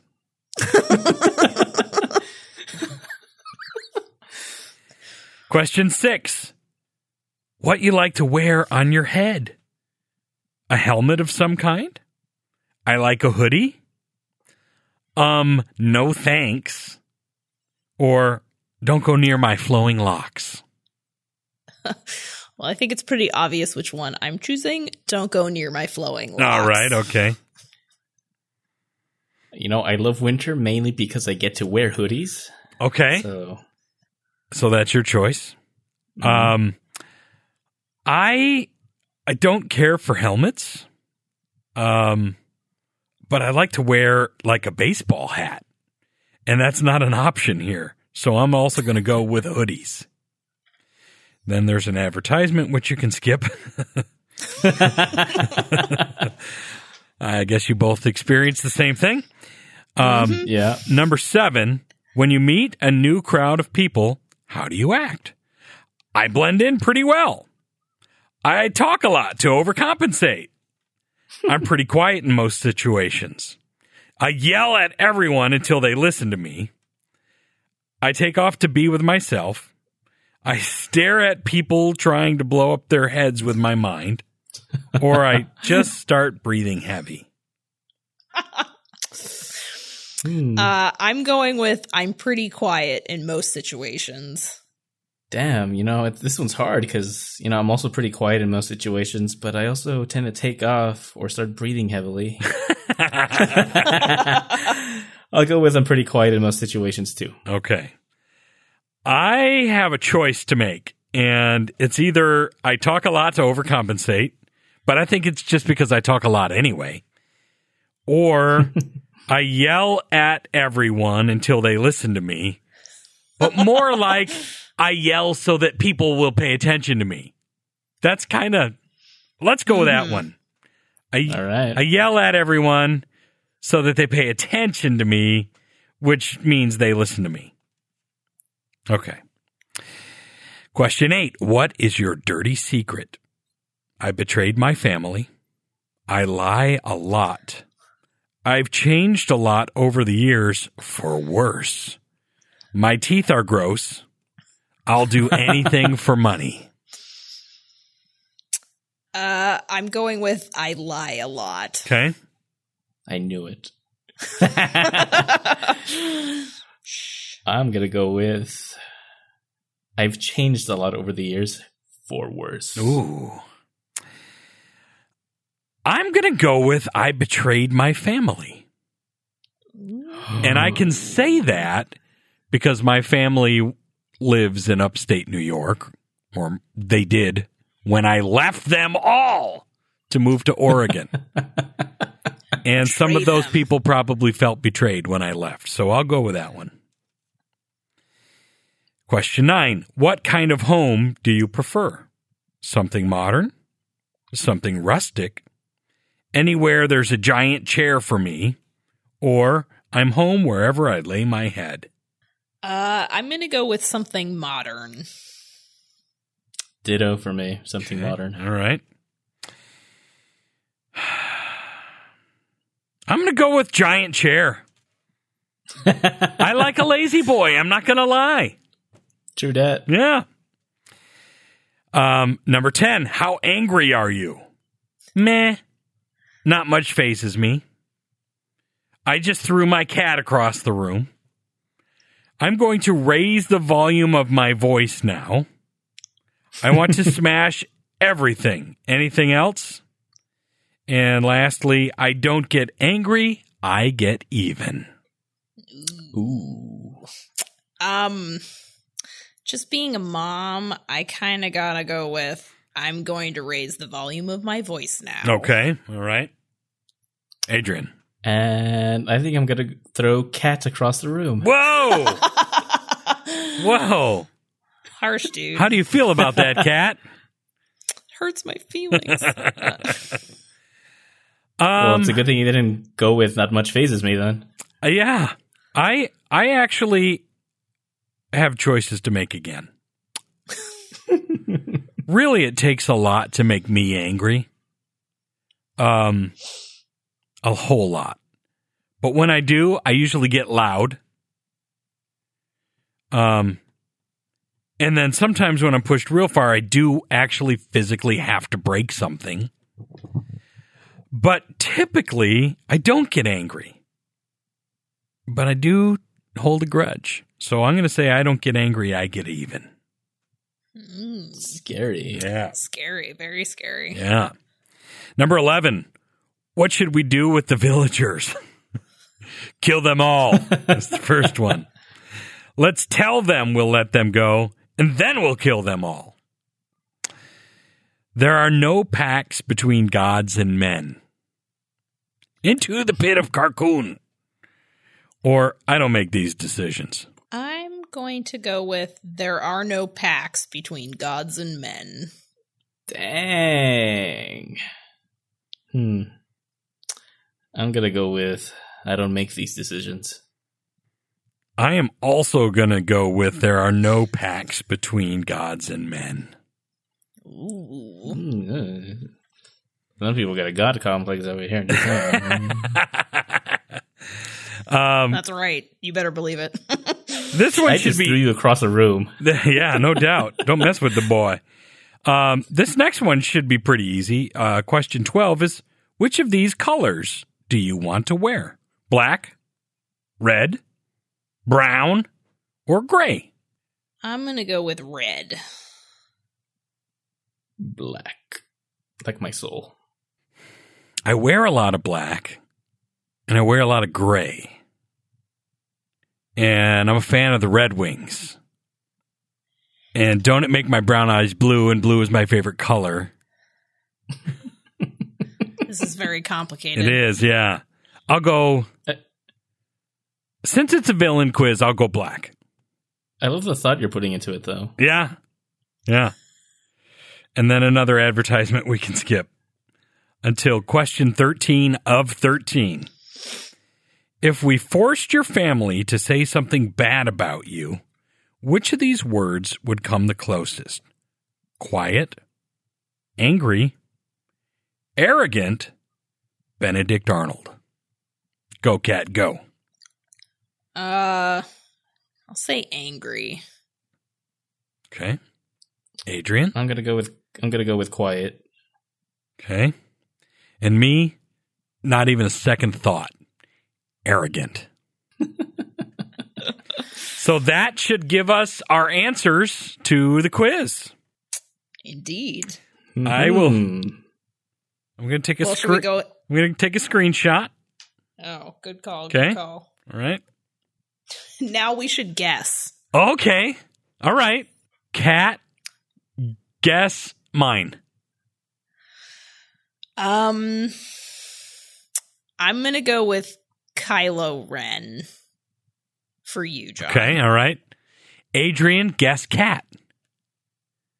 Cat.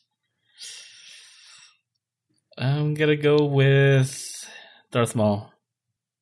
Okay. And I'll guess Adrian. I'm going to say Darth Vader. Okay. Adrian, what'd you get?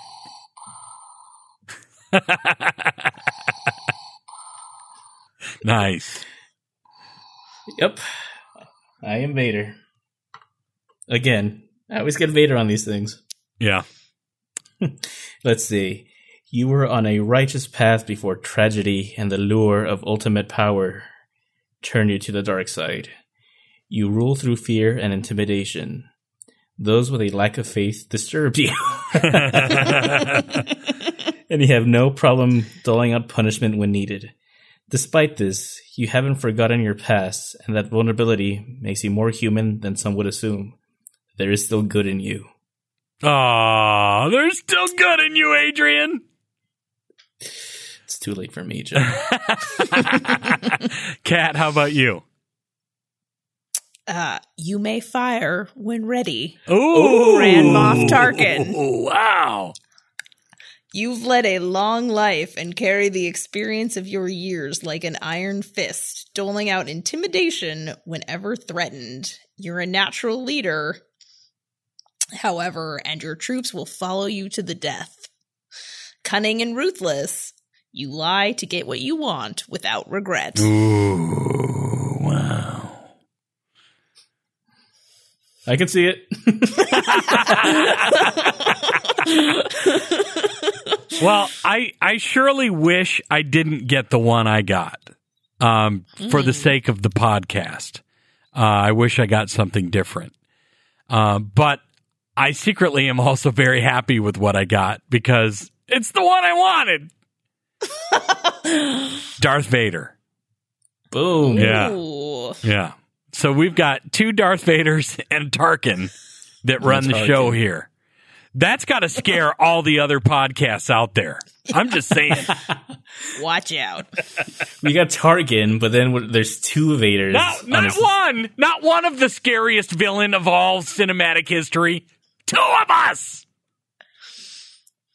It's a good thing I, I got Tarkin, otherwise we'd just be overwhelmed by the dark Oh, side. totally. Yeah. Yeah.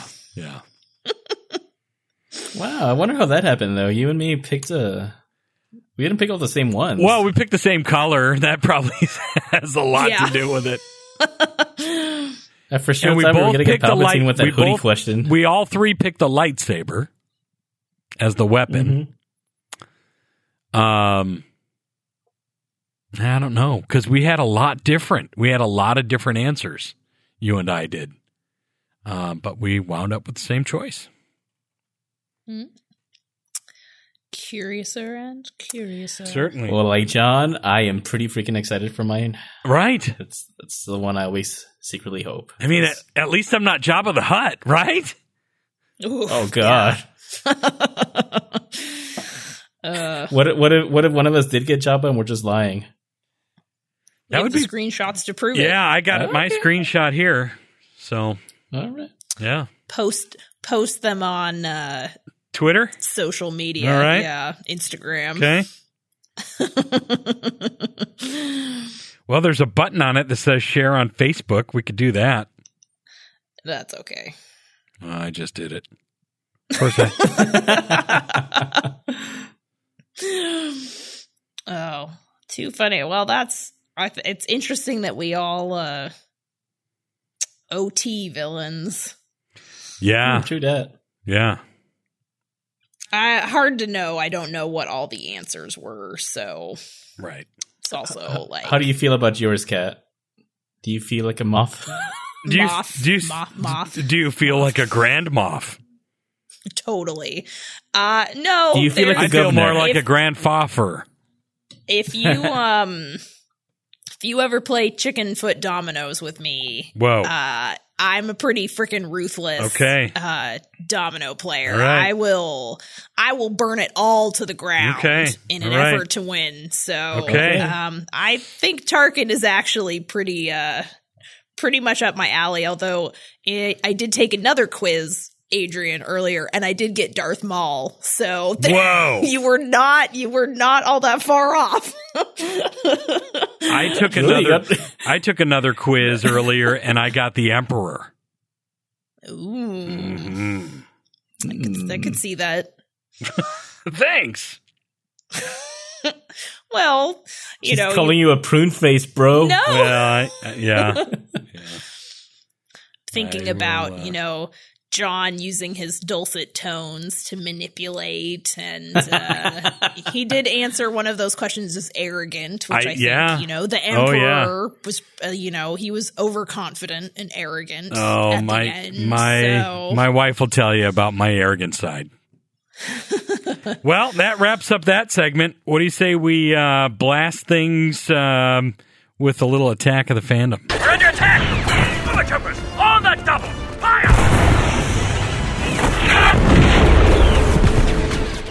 Technically this has already been brought up, but I finally got the chance to see Spider Man this past weekend while I was on my vacation. Uh, and it was great. It was freaking awesome. I love it. Like, I think I'm a, a Spider Man reconvert. I don't know. Is Okay. that possible? Sure, But totally. I had kind of given up on the Spider Man movies before. I know I mentioned it when, when Adrian Yeah. talked about Spider Man. I'd kind of given up. I was tired and I went and saw this with some friends, and it's just such such a a, a good, sweet. I mean, I say sweet, but you know, it's just it's very likable. Tom Holland plays very likable Peter Parker. I like that they pick up as he's kind of learning to cope with his abilities, and we, you know, kind of bypass the origin story there's a lot of humor in it. There's really good action scenes. Um, I was actually genuinely surprised at a couple of moments. So I'm giving Spider Man my attack of the fandom for this week. Uh, super enjoyable movie. I'm now I need to go back and watch Civil War, even though I know he's only got like the little blip in it. Um, and I'm looking forward to see the sequels. Well, in Civil War, his little blip was pretty awesome. I mean, they did seen Civil War? they did a real. I know, seriously. Oh, honey, yeah, you know. Yeah, Uh, you know she has. Pretty sure we've talked She's about She's got this. little kids, dude. She's got a whole life outside of this. Uh, some of us don't. But no, I mean, I kn- I knew the Spider Man. I still haven't seen the Spider Man movie, so go ahead and make fun of me now. Um, but I knew watching Civil War that the Spider Man movie was going to be good because the actor they got to play Peter Parker slash Spider Man nails it. Just nails yeah. it. I would agree. He's very likable, you know, he's got that kind of teenager sense of overconfidence. Um but you know at the same time you know he just wants to do good. And so there are definitely some humorous moments that come out of that as he's learning to to deal with his abilities and and be the be the hero. So and do good. So i i would say a plus plus. I i really enjoyed it. Nice. That's great. Better late than never. Yes. hey, look, I saw it in a theater. I and mean, I'm I glad you did. Yeah, I didn't wait for the DVD, so there you go. Yeah, I I need to get my Just buns for over you, there and see it. I still haven't seen Wonder uh, Wonder Woman either, so gosh, I'm slacking big time. Well, we can't all be perfect. I did, however, get a chance to watch something on Netflix that is my attack of the fandom this week.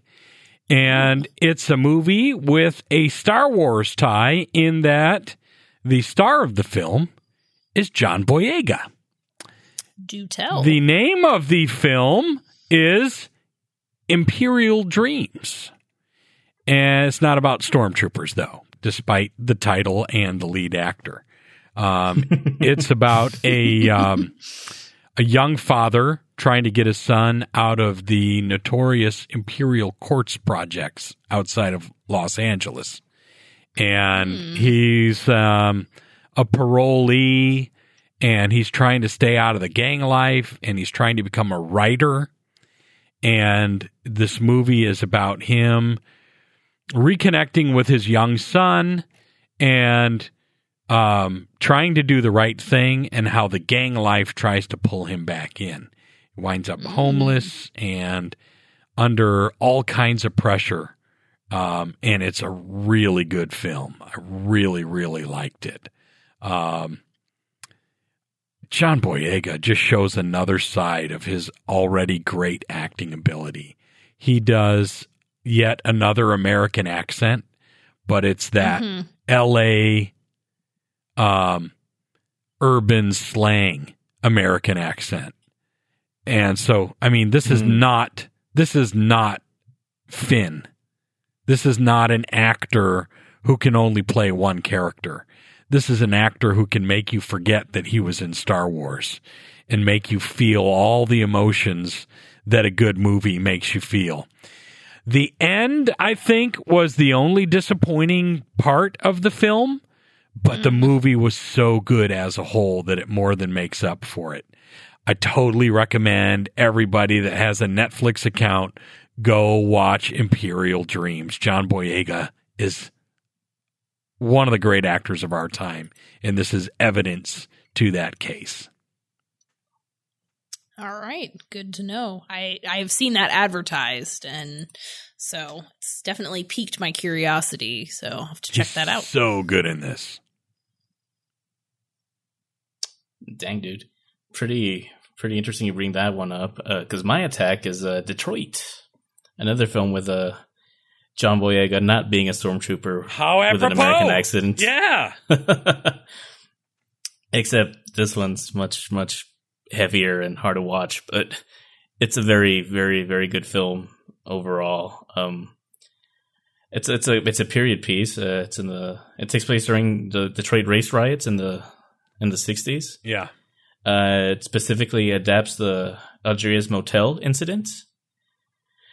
Uh, really, really horrible event in the city's his, uh, history. Um, unfortunately, still very topical with the whole police brutality thing and the whole civil rights uh, stuff that's still an issue to, today. But it is just an incredibly powerful film. Everyone in it is fantastic.